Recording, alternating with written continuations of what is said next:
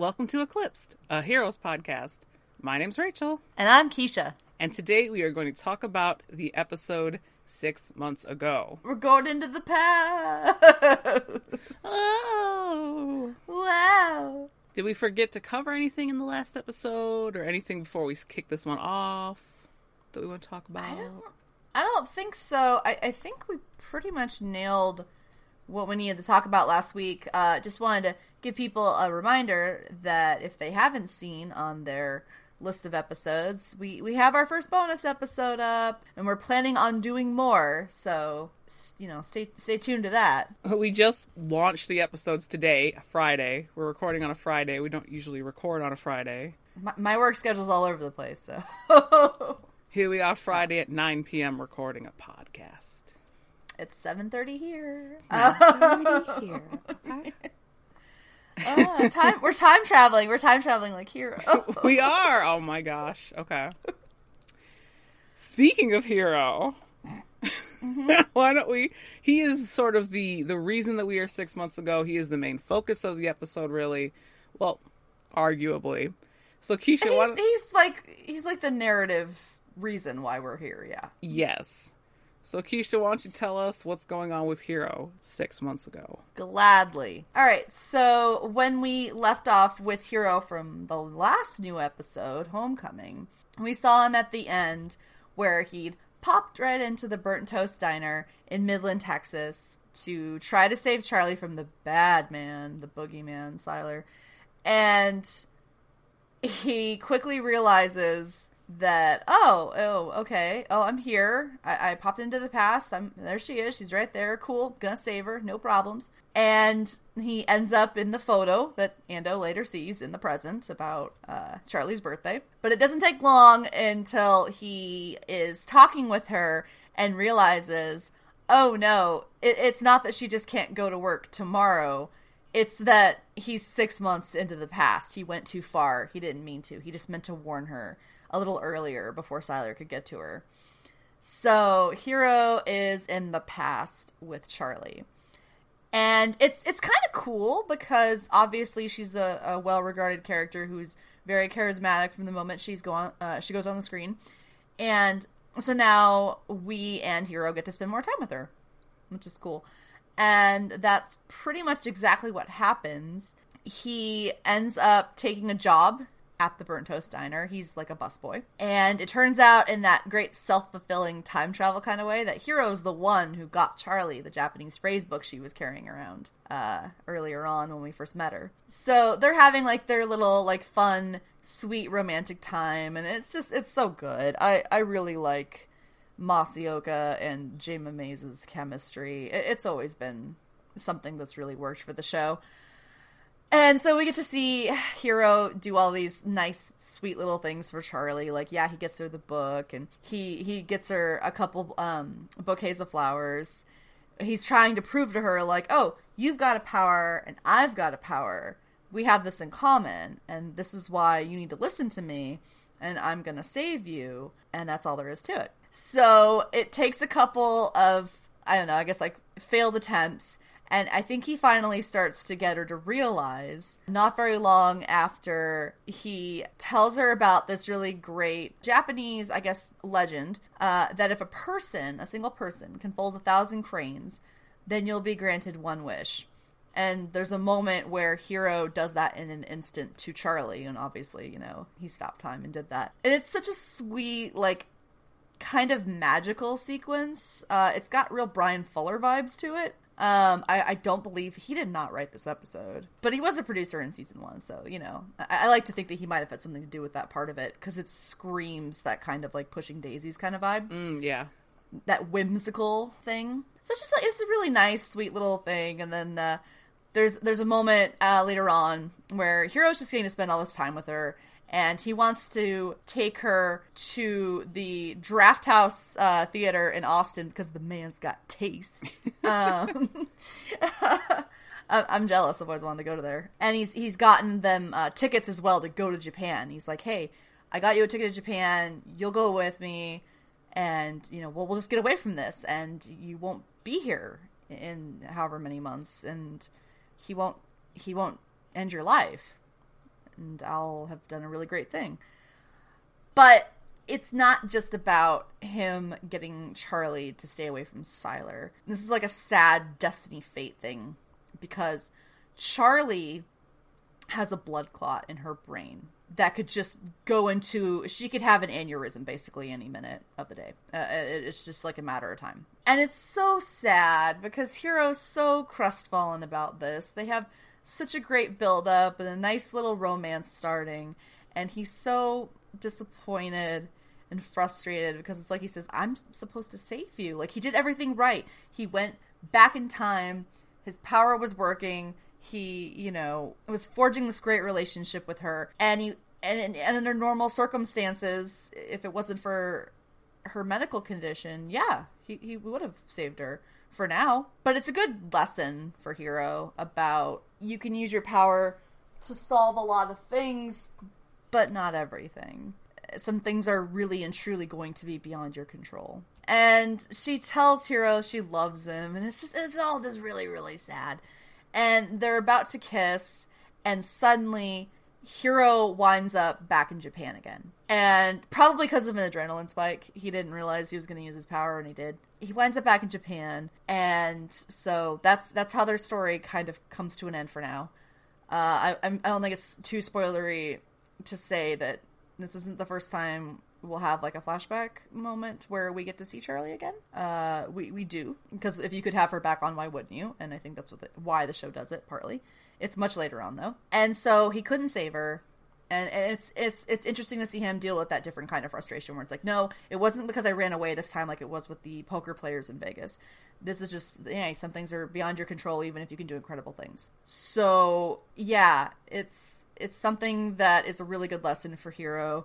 And he ends up back in present day. And he's just like, the image of him walking into the diner, and Ando's so stoked to see him. But then he's just like in the rain of all things and just really bummed out. He loved her. And even though they're one of the best attempts at the show having a traditional relationship, they're very just doomed. And that's how their whole story goes for now, at least. Maybe we'll see something again, because you got a character who can do time travel, all kinds of things could happen. But did you have any thoughts about the Hiro stuff in Texas? Yes, Heroes as a show really loves the whole idea of free choice versus fate, mm-hmm. and how much of destiny can we change. Even I think the Mohinder log of this episode is about destiny. Yeah. And another character later on talks about destiny. But they love to do it, especially with Heroes time travel and with all of the paintings. Anything that is a precognition or Hiro involves Hiro going to the past. All those things they love to play with, like how much of this was destiny and how much did our heroes change. And like in the episode before this, with the painting with Claire running on the stairs, but suddenly Peter was there. And as you said, Hiro ends up being the one that gives her the Japanese phrase book. Was it always Hiro? Probably not. But it's so hard to tell. It's arguable, because even in Hero's storyline in season 2, and I will not go into it, this idea of fate and destiny comes into play again on a larger scale. So, and also, I guess if it was Hiro this whole time, perhaps Charlie's openness and wanting to be with him makes a little more sense in the episode that they were together, a couple episodes ago. So, I don't know. I just like to think about that, like, how much was, in fact, preordained. Heroes is definitely a show that likes to play with those concepts. A lot of stuff that happens is very much fate versus destiny, and the intervention of other characters into storylines that maybe they weren't a part of originally, but... yeah, it all rubs up against that. So yeah, it's like fate versus destiny, and heritage and legacy are big overall themes of the show. And I don't think anybody personifies legacy angst quite like our favorite Italian family in New York. Rachel, what happened with the Petrellis 6 months ago? Well, 6 months ago, the Petrellis were having a party. But it wasn't one of Nathan's fancy fundraisers, no. It was a nice little celebration in Peter's apartment of Peter finishing his nursing degree. Yeah, he's a nurse now. And we come to him opening the door to his brother and his mother. And Nathan brought him a nice pair of ladies' nurse shoes. What an asshole. And he goes in with Heidi, and his mom is like, you know, I always wanted a nurse in the family. There's too many lawyers. So, again, Peter's his mother's favorite. Oh, absolutely. I don't think there's any question about that. Yeah. Nathan drew the short end and was father's favorite, which we'll talk about more here in a second. So we see Nathan razzing Peter more, and Peter's saying, like, he wants to go into hospice nursing. And he's like, oh, great, you're going to watch dead people. And Heidi's like, they're not dead yet, Nathan. Which I love Heidi. She's great this whole episode. She's such a light. She is. She is a light in Nathan's life. I worry what Nathan would be without a woman like her. And, oh, we might find out.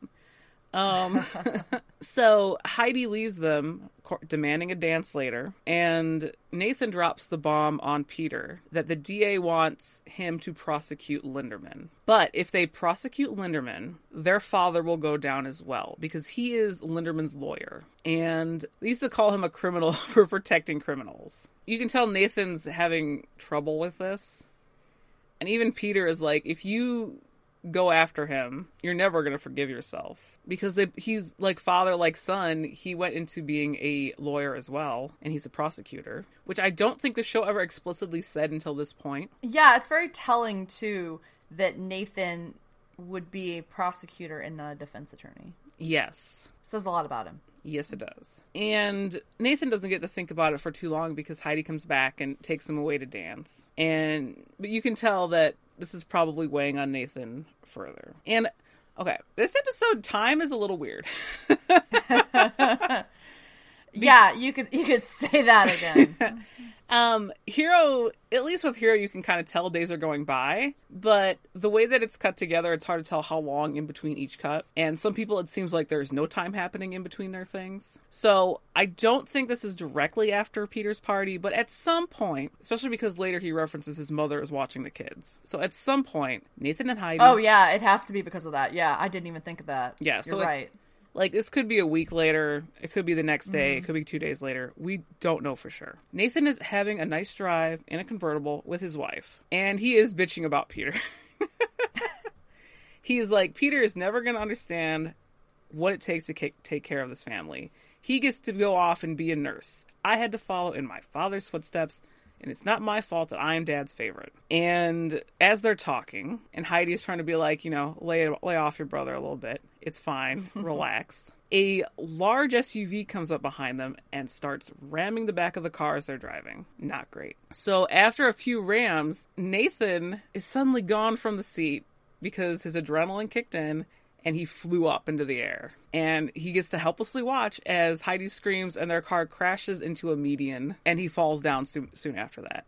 So this is probably the first time that he got to experience his flight ability. It's pretty likely, yeah. Because it just kind of kicks in. I mean, it's possible we find out in another form, like the comics or something, that it wasn't, but I believe it was. Yeah, there's a weird ambiguity to the manifestation and when it happens, because it's so different for everyone. Because when he yells for Heidi up in the air and falls, who do we see? But we see a hand reach up and Peter wake up from bed and get a phone call from Nathan. And so Peter rushes to the hospital. Nathan is a wreck. He's got a huge cut on his head, and he's like, Heidi's been in surgery for 10 hours. Which, wow, it took you 10 hours to call your brother? 10 hours to call your brother. Okay. Sure, but, you know, Peter is a lot. And so, you know. I guess. I mean, maybe Nathan was unconscious for a little bit, but I don't see why they would let him in that state be out there if he was. So. True. You know. Time's a little shaky there. Mm-hmm. And Peter, of course, being a nurse, looks Nathan over and he's like, dude, you need to lie down. You are not good right now. And then he's like, so who was driving the other car?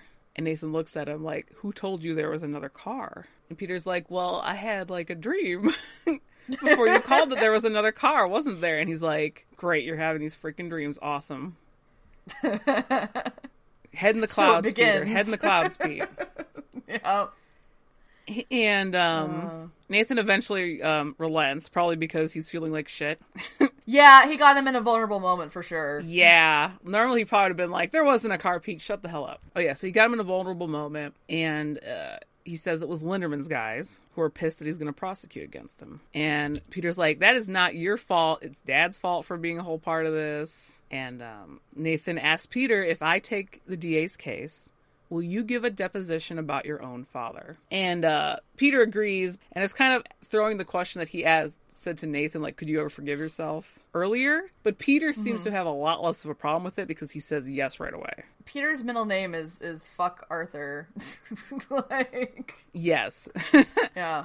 Clearly, he and his father don't have the greatest relationship, because even earlier in the episode, Angela apologizes for Arthur not being there because he had to do something with Linderman. And Peter's like, he didn't pay for any of this. I did. He doesn't get to be at my party. And he didn't want it either. So yes. He's like, screw that guy. Didn't need it. Didn't want it. So after they get, after they're talking, the doctor kind of calls Nathan away. And we can tell he's been given bad news, which we know that Heidi's in a wheelchair. So she was paralyzed in this accident. And then we jump forward in time again. And not enough time for Nathan's head to heal, but, you know, a couple days at least. And we see Peter getting dressed up in a suit and tie, getting ready to give his deposition. But then Nathan knocks at his door and tells him that their father died, that he had a heart attack this morning. And, you know, Peter's stunned. And Nathan's like, well, you know, take comfort in the fact that he didn't know his sons were about to stab him in the back. Oof. I feel like, you know, Nathan would be the backstab. Peter would be the front stab. Yes. Like, Peter's full on, like, I don't care. This doesn't bother me. Nathan has a lot more troubles with this than Peter does. Yeah, because he's the favorite, and thus, you know, that everything's more complicated by that. He's the one that followed in his footsteps. He's the chosen son. The golden child. Did everything right. So do you have anything else to add about the Petrellis that I might have glazed over, or? Not really. Like, you pretty much said all the same things I did in my notes. I do like a couple things.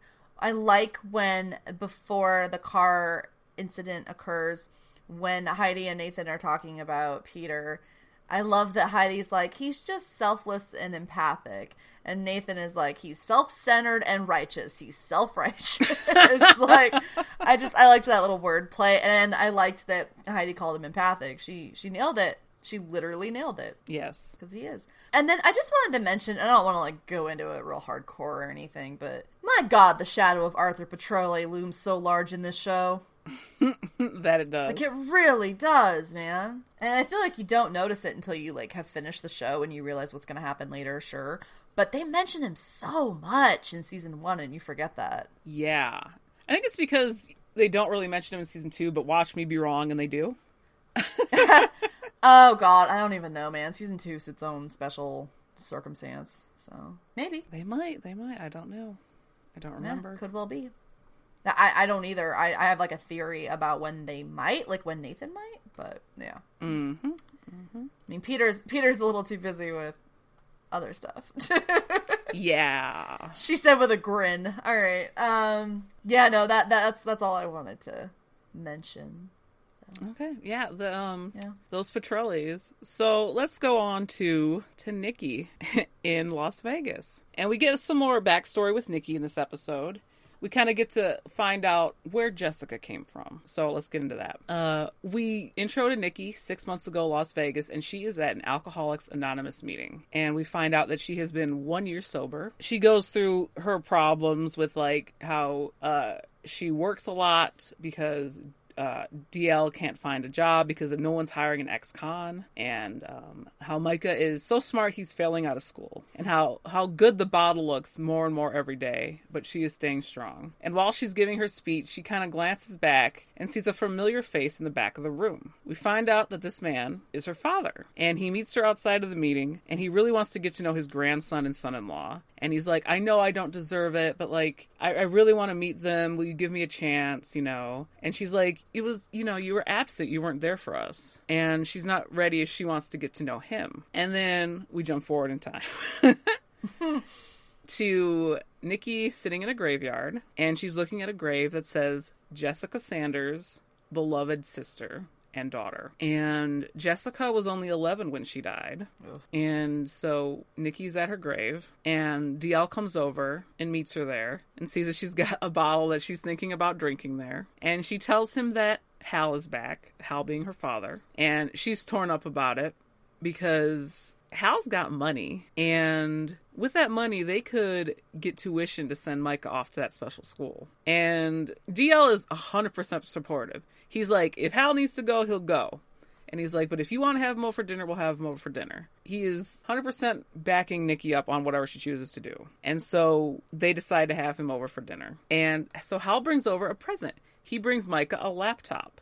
And I think he said it's not like the best model at the time, but it also wasn't the worst. And so DL makes a crack about how he did cheap out with it. Yeah, I liked that. And so Micah runs off with his laptop, and Nikki drops the bomb that, like, yeah, he's such a smart boy, and we're trying to move him into private school. And he's like, man, if I could buy stock in that kid, I would. Anything you want, it's yours. So, you know, she's feeling good about letting him in the door. And he kind of pulls her away from DL for a moment and is like, you know, I know what I did, but I'm glad you're giving me like a second chance here. And she's like, oh, you were just absent. You didn't do anything. And clearly he did do something, because he keeps looking at her like, you don't remember what I did? Are you serious? Really? And we get a little bit of a glance because he goes to Micah's room, and Micah has taken the computer apart.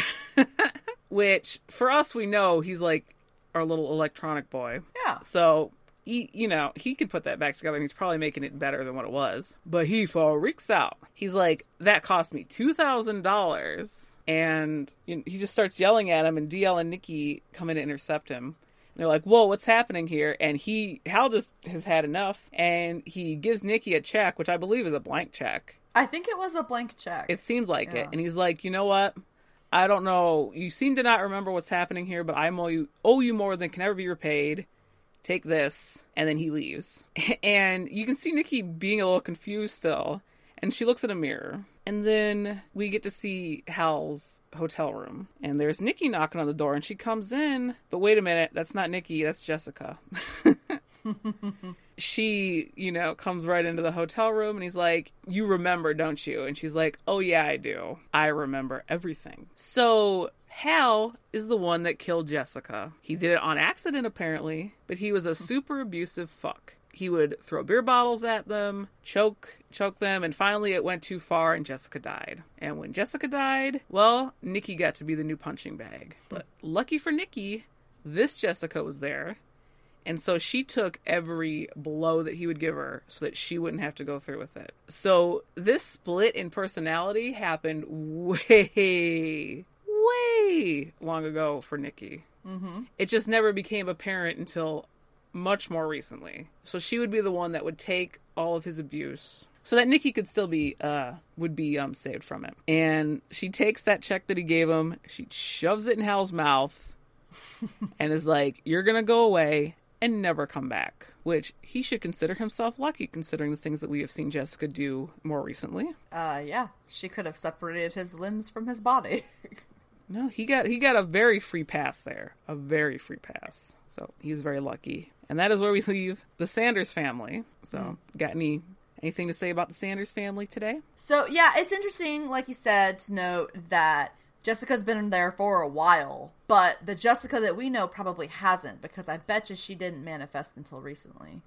That is true. As far as we can tell, anyway. Mm-hmm. It's cool. I like how they handle it, where it's literally like, no, she's got memory lapses and time slips, and it's all the hallmarks of actual dissociative identity disorder, which she really does have.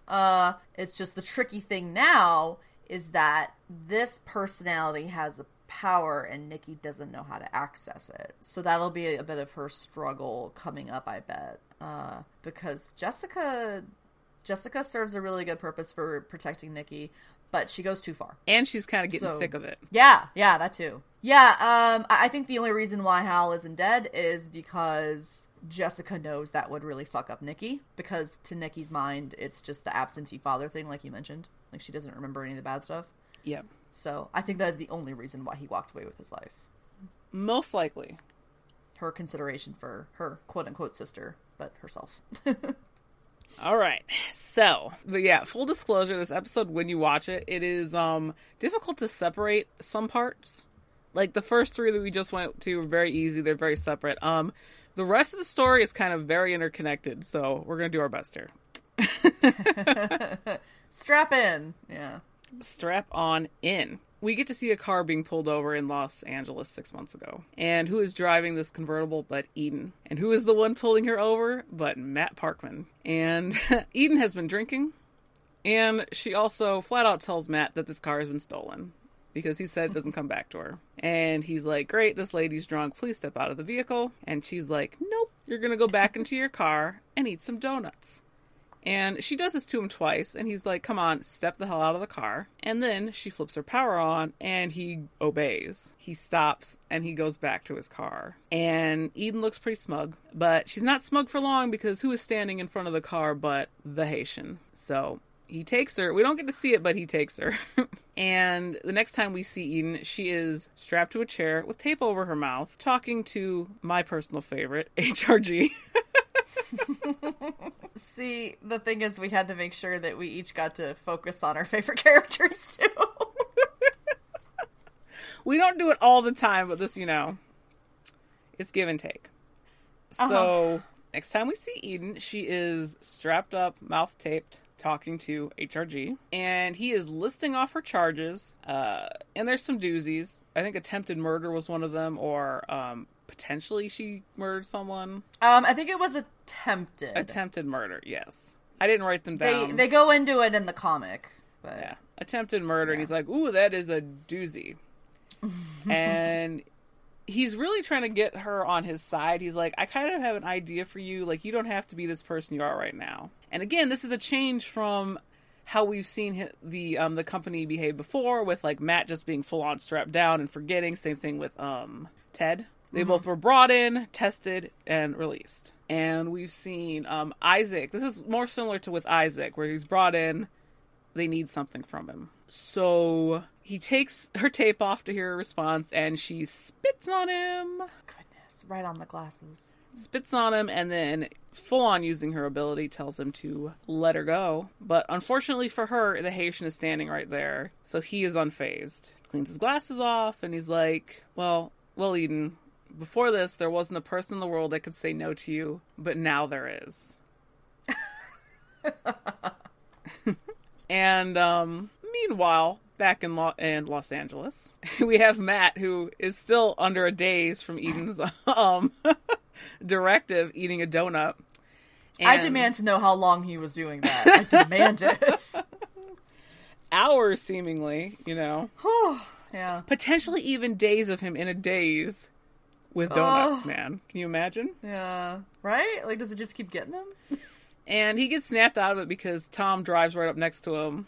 And he's like, yo, Matt, your detective test is in an hour. And as we remember, Tom is the asshole that is sleeping with Janice and gets punched. And but right now they're buddies. Yeah, right now they're friends. And he kind of makes fun of him for being a walking cliche with the donut. And Matt pulls it together. But again, we skip forward in time. And we see Matt at home with Janice. And Janice is in a good mood. And she's laying in bed. And she just wants to be all cuddly with him. So clearly this is before the marriage problems. And he drops the bomb that, like, I didn't pass the test again. This was the second time he took the detective test. Mm-hmm. And she's like, you should just tell them the truth about your dyslexia. And he immediately shoots that down. He's like, nope, not going to happen. And he's really down on himself when he hears her say, well, you're my hero. And that's in her mind. And she tells him that he's everything she wants. And even her building him up, he's still down because it's 11 years and he's still directing traffic. A taste of what we saw him doing in the first time we saw Matt, which I believe he was directing traffic outside that crime scene house. Yep. So we get a little glimpse into Matt's life 6 months ago. Not much. Not too terribly important. Potentially the first time he heard, you know, actually heard something being said. But again, he probably just assumed Janice said it out loud. Because he wasn't looking at her. No, he wasn't. Because he repeats back to her, you're like, you know, yeah, I'm your hero. And she doesn't make any big deal of it. So, again, that was it for Matt for the moment. So let's go back to Eden, who is still in custody at the company. And HRG is, again, trying to talk with her and get her to come on board with him. Like, whatever's bad that happened to you in the past, it's over now. And you've got an opportunity here. And you can take my opportunity to work with us. Or, you know, we can put you back in your old life. And odds are you'll be dead in a week if we do. Which, that's pretty bad odds. I guess maybe self-destruction would kill her in a week, potentially. I feel like, yeah, self-destruction. Or even though she's really powerful, like, she could still fuck over the wrong person somehow. True. True. That is very true. And he gives her a very specific task. And I won't tell you what that task is yet. But he has something very specific in mind for her. And that sort of sends her careening later on into people, I'm sure. But that's all we see from Eden for the rest of this episode. So Keisha, why don't you segue us into one of the main focuses of the episode? Where to even begin?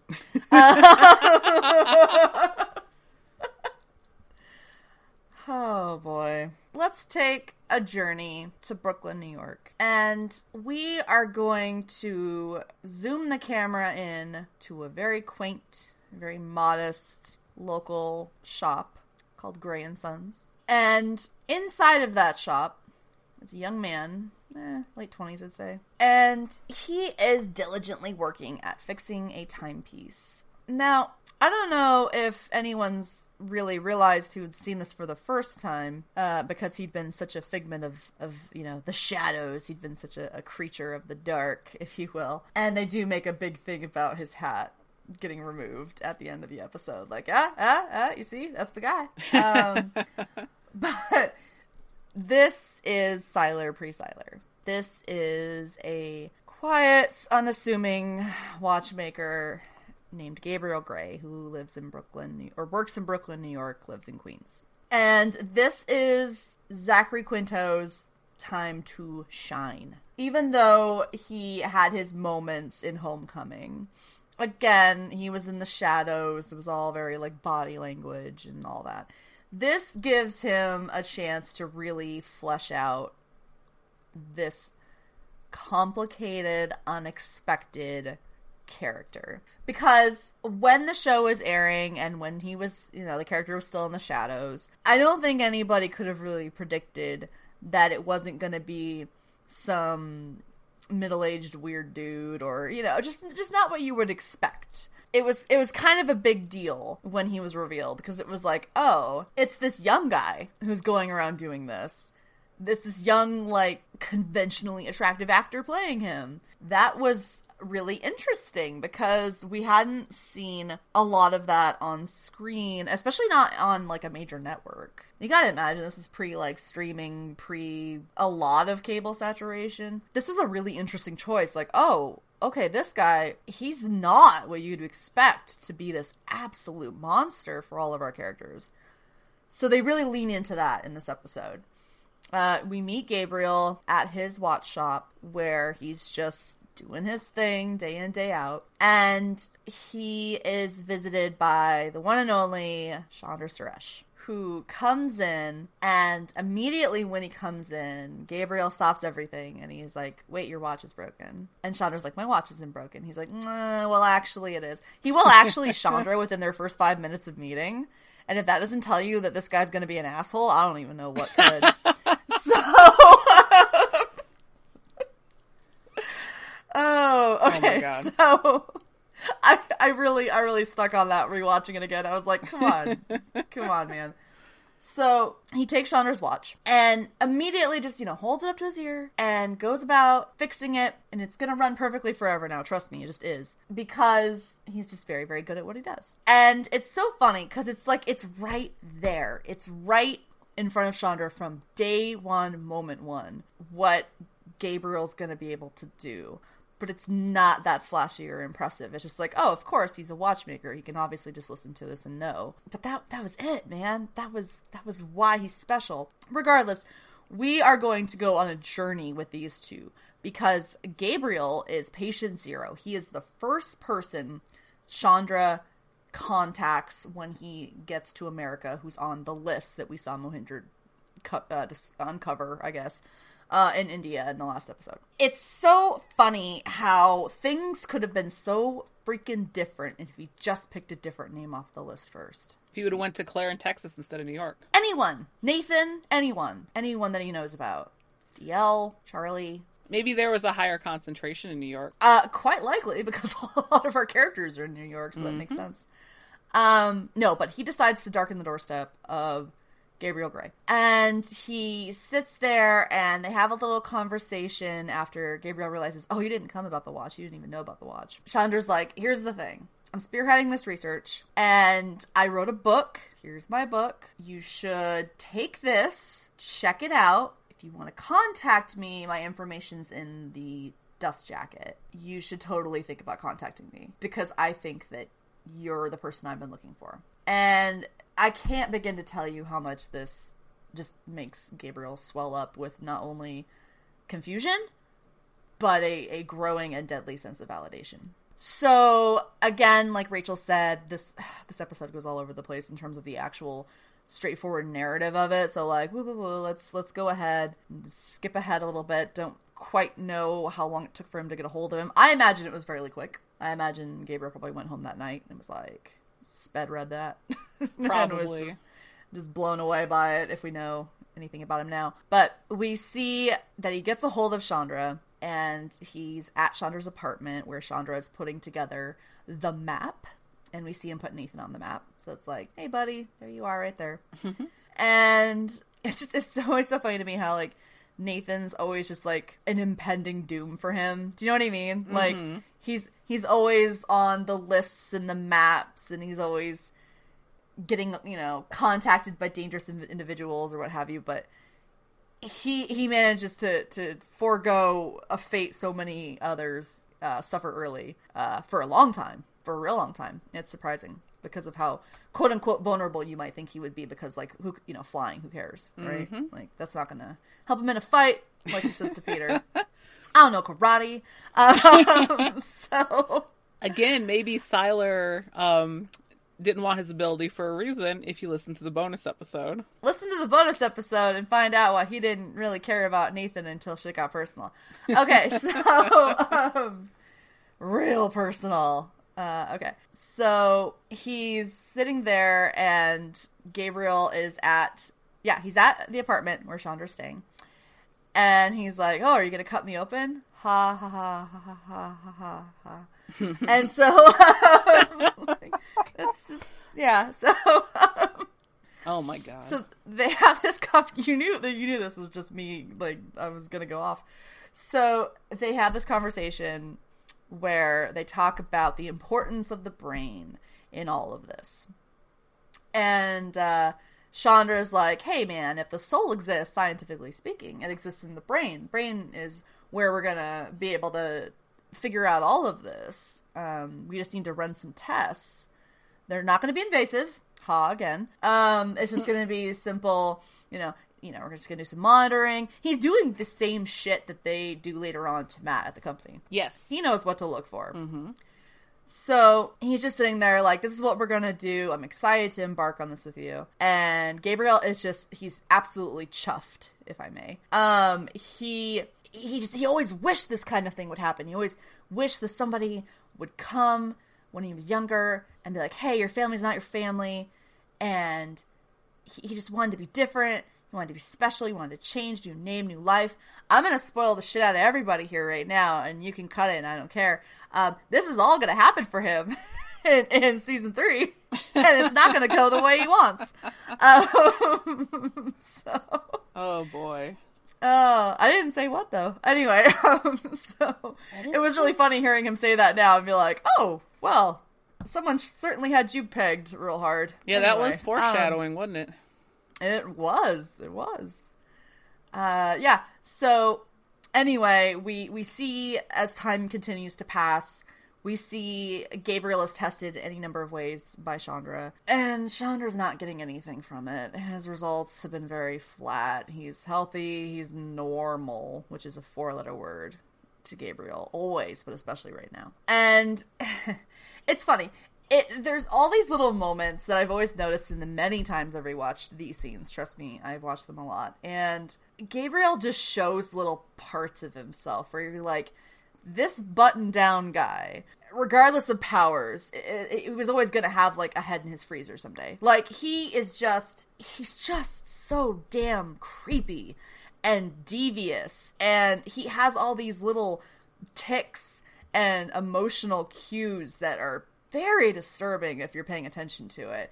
And Chandra should have been paying better attention to it. Like, Gabriel goes on this whole thing about a part of Chandra's book about the evolutionary imperative of nature and how, you know, lions slaughter gazelles. Spiders eat their young. They don't want to, they have to.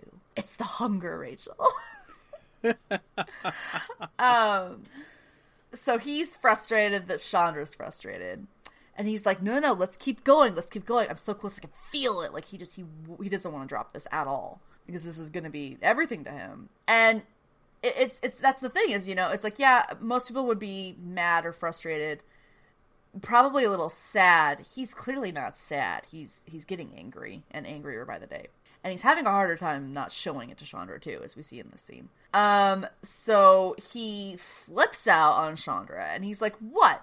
You don't think I'm special? You think these other people are special? And he grabs his folders, and there's a note. There's a post-it note on top of the file folders, and one of them says a name, Brian Davis, and an address. He's in New York as well. And he's like, what? So Brian Davis, is he's going to be, like, the important person? And I'm not? And just has this little bitch fit where he throws all the folders. And Chandra's shocked. He is just like, oh my god, this guy. How weird that, like, the stranger that you just barely met would be, like, weirdly violent. So he throws a fit, and Chandra's like, that's it. You need to go. Like, this is done. Shutting it down. Shutting it all down. And so Gabriel leaves in a real huff. And he storms out of the apartment. And he goes downstairs. And he's on the street. And when he's on the street, he looks down. And he looks at that address. And he takes it with him because the post-it note was still with him. And he storms away. And it's funny because he came this close to having his second major meet-cute for the future. He and Bennett nearly crossed paths. Damn. Nearly. Damn. Oh, I wonder what kind of relationship they'll have later. So he storms off. Bennett pulls up because it turns out that Chandra had contacted Bennett about Claire because Claire's name is on the list. And so Bennett goes and he has a conversation with Chandra, and they both have this nice moment where they relate to each other as concerned fathers because, yes, Shanti is no longer with us. And we find out that it was a genetic anomaly that killed her, and it's what spurred Chandra on to do all of this. So he wanted to crack the code, as it were, to find these answers so that nobody would have to go through what he went through with his daughter, who he loved very much. And so they're having this nice moment where they're like dads relating about their love for their daughters. And Chandra, he really wants to meet Claire. Especially, I think, now that this whole Gabriel thing's turned sour so fast. And he's just like, oh, I gotta move on. Maybe Claire. And obviously Bennett's concerned about this because he's very protective of her. So earlier on in the episode, we did see there's some Claire stuff where she's with Jackie, who gets to appear again because, you know, the fun of flashbacks, right? Mm-hmm. So Claire is in her bedroom, and Jackie comes in, and she is all kinds of excited for Claire, and she's got a uniform for her. It turns out Claire's not a cheerleader at this point. 6 months ago, she was not on the team. But so Jackie comes in, and she's like, I've got great news. Lori Trammell has skanked her way through the entire football team, and she's resigning from the team in shame. So now there's a spa on the squad, and you can be a cheerleader. Now, I've seen this episode a lot. And I've never put this together. And that's on me. Me either, though. Me either. But Lori Trammell is the name of the girl that Brody raped, who warns Claire about him. Mm-hmm. So the only reason that Claire is even a cheerleader to begin with is because of what Lori went through and how she left the team. That was a huge discovery for me. I was like, oh my God. Because not only is it, again, very fate and destiny, it's such an interesting little bookend to Claire being the avenging angel, if you will, that wrecked Brody. It's such a great full circle thing that Claire got to do an amazing thing, and she didn't know it was because of another person's suffering. And had she known, I fully believe she would have, you know, yeah. That's Claire's a very good person. But yeah, she got to do this cool thing because of Lori. And then later on, in a weird sort of circular way, got to get some sort of vengeance for Lori and for everyone and for herself. And I just thought that that was really interesting and worth mentioning. Because, yeah, I never put it together before. And I'm sure that that is definitely what fanned the flames of as soon as she heard Lori tell her that. It's like, oh, this guy needs to go. Yeah. I can't imagine the kind of guilt Claire might have felt, like, after she realized that had happened. So, yeah, this is how Claire joins the cheerleading squad. And Jackie's very Jackie about the whole thing. She not only is like, haha, sucks to be Lori, and just doesn't even consider, you know, what might have happened. She also gets pissy because Claire doesn't seem as passionate about getting this opportunity as she feels she should, and she should be more grateful about it. So they have this moment where they fight over the uniform, and Claire, her hand smashes through a piece of glass in front of a cabinet. And it's all kinds of fucked up. It's really bloody and really lacerated, and it's, yeah. But, worth noting, doesn't immediately heal. So this is very much in the early stages for Claire and her power. So yeah, just worth mentioning that, because when Bennett gets back from his trip and he gives Claire a stuffed bear, which is the best. Aww. The bears of what is it? The bears from around the world. Yes. He clearly has given her a bunch of teddy bears from all of his many business trips, which is really great. In context, it's like, oh wow, like that was a kidnapping, that was probably a murder. Like, you know, like it's he has that kind of job. You know, he's like a CIA agent or something. Like, all those bears mean a bad thing happened to somebody, more than likely. Oh, and it also could mean that some people were saved. So, super morally gray. Yeah. Yeah. So, he gives her the bear, and they have this little moment where, I love this part so much, where Claire's just like, oh, it's fine. Jackie can just sometimes be, and she just leaves it hanging. And Bennett's like, a bitch? And Claire's like, yeah, a bitch. And they have this, I just love their relationship so much. But she shows him underneath the bandage. Her hand's fine. Mm-hmm. There's no scar. There's no nothing. So she did heal. It just wasn't right away. So he's immediately like, oh shit. Even she was confused by it. Yeah, they both were like, huh. They both were very confused. Like, that healed up real good. Going, oh shit. Oh shit, I said. Oh no. I was so sure it was gonna be you. You are the first one. La la la la la la la. God damn it! La, la, la. Oh, I'm so mad. Oh, I'm so mad. No, no. I was so sure you were gonna do it first. Oh no, because you always talk about him. God damn it! All right. Fuck, I was doing so... 10 episodes. I did so well. You lasted... That's actually pretty good, man. It really is, because I've wanted to say it so many times. Okay. God damn it. All right, where was I? Okay, so... Oh, that I'm made so my night. Mad. I'm so mad. I'm glad I could make it tired. So, Mr. Bennett's really concerned now. On the inside, you can tell he's just like, oh shit, oh shit, oh shit. Because... hello, look what he does for a living. Look how much he loves his daughter. It's all crashing together. So when we were speaking with Rachel earlier about Eden and the offer and all that that Bennett gave to her, he gives her an assignment. She has to get close to Chandra Suresh, and she has to get Claire Bennett's name off of his list, which brings it all around to when she was friends with quote-unquote Papa Suresh. Mm-hmm. When we first met her. So there you go. That's how she was planted. But let's go back over to Gabriel and what he's decided to do moving forward. It's like he had this thing dangled in front of him and then it got ripped away. And he's not going to go without a fight. So he's working in the watch shop again. And this time he's working on the watch. He's working on the Sylar watch. And who should come in to the shop but this nerdy, nebbishy guy who is Brian Davis. And he's like, somebody called me. My name's Brian Davis.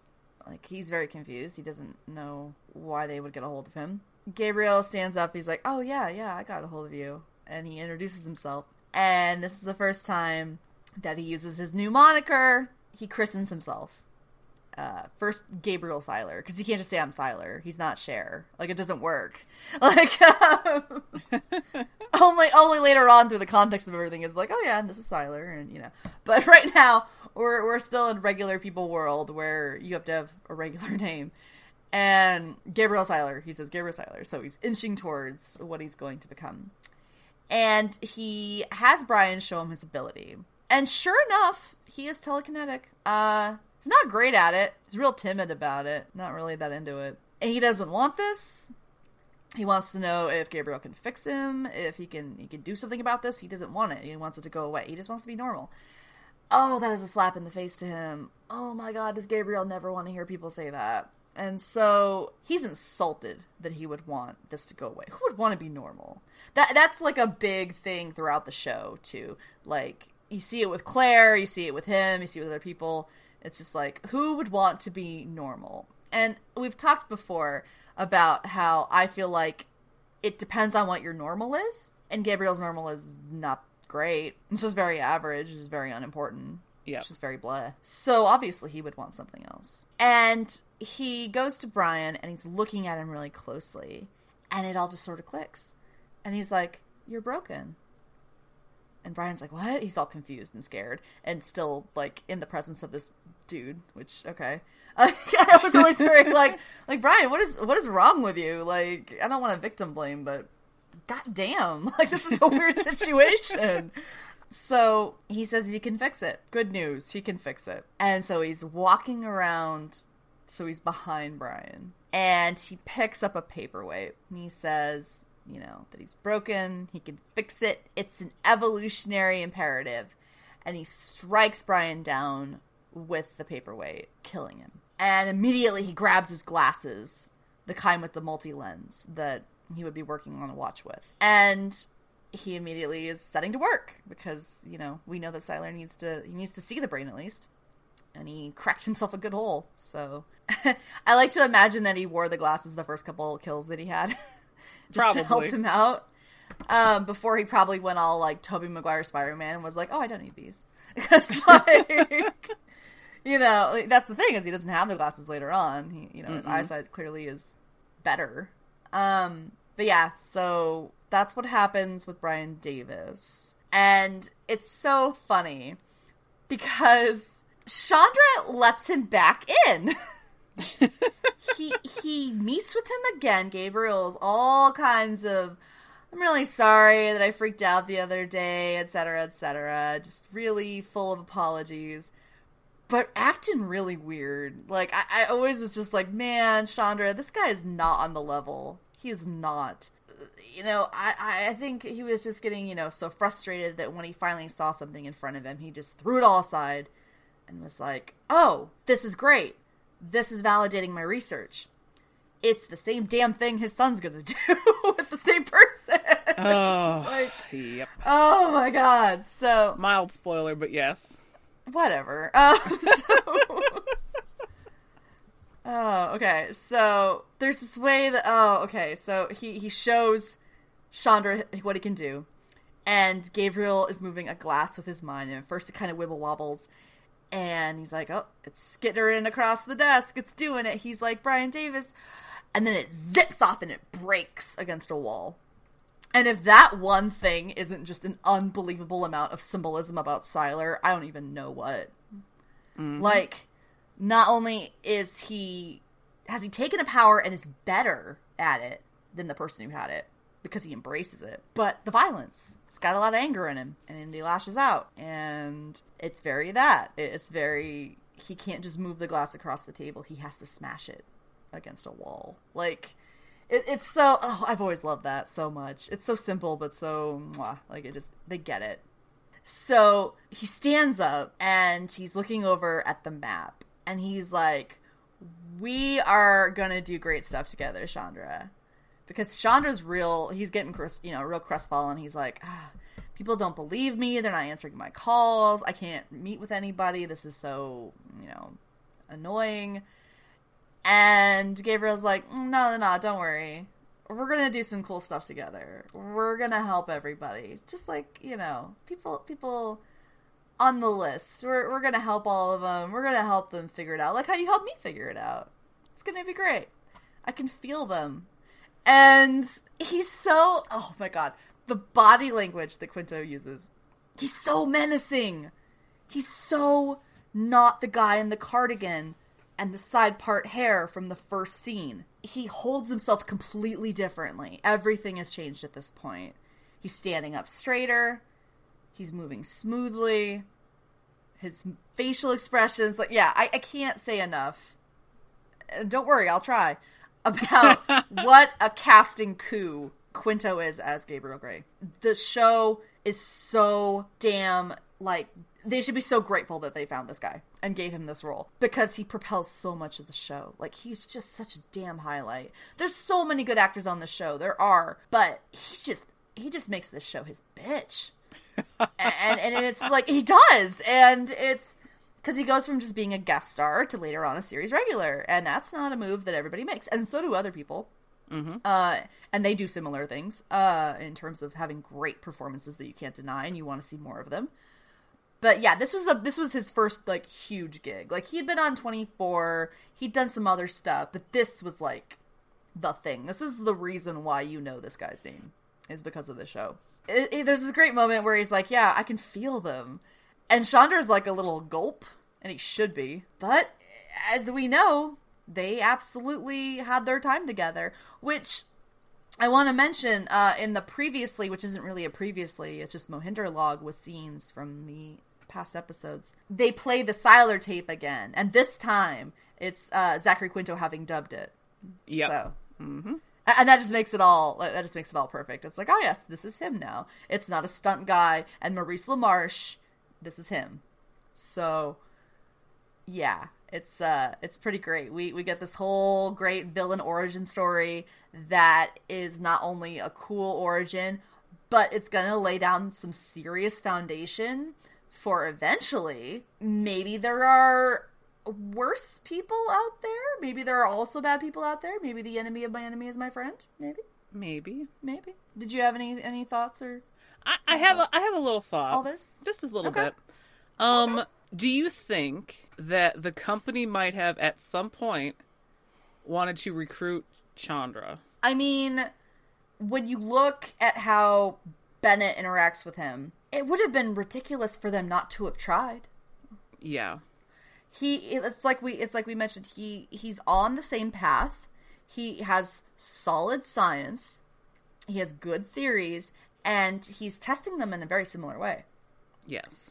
And he might even be further than them in a lot of regards. So, mm-hmm. I don't see why they wouldn't have tried. They just didn't get the chance. Yeah, Sylar kind of cut their chance short. Which, yeah, you know, it's like we were saying.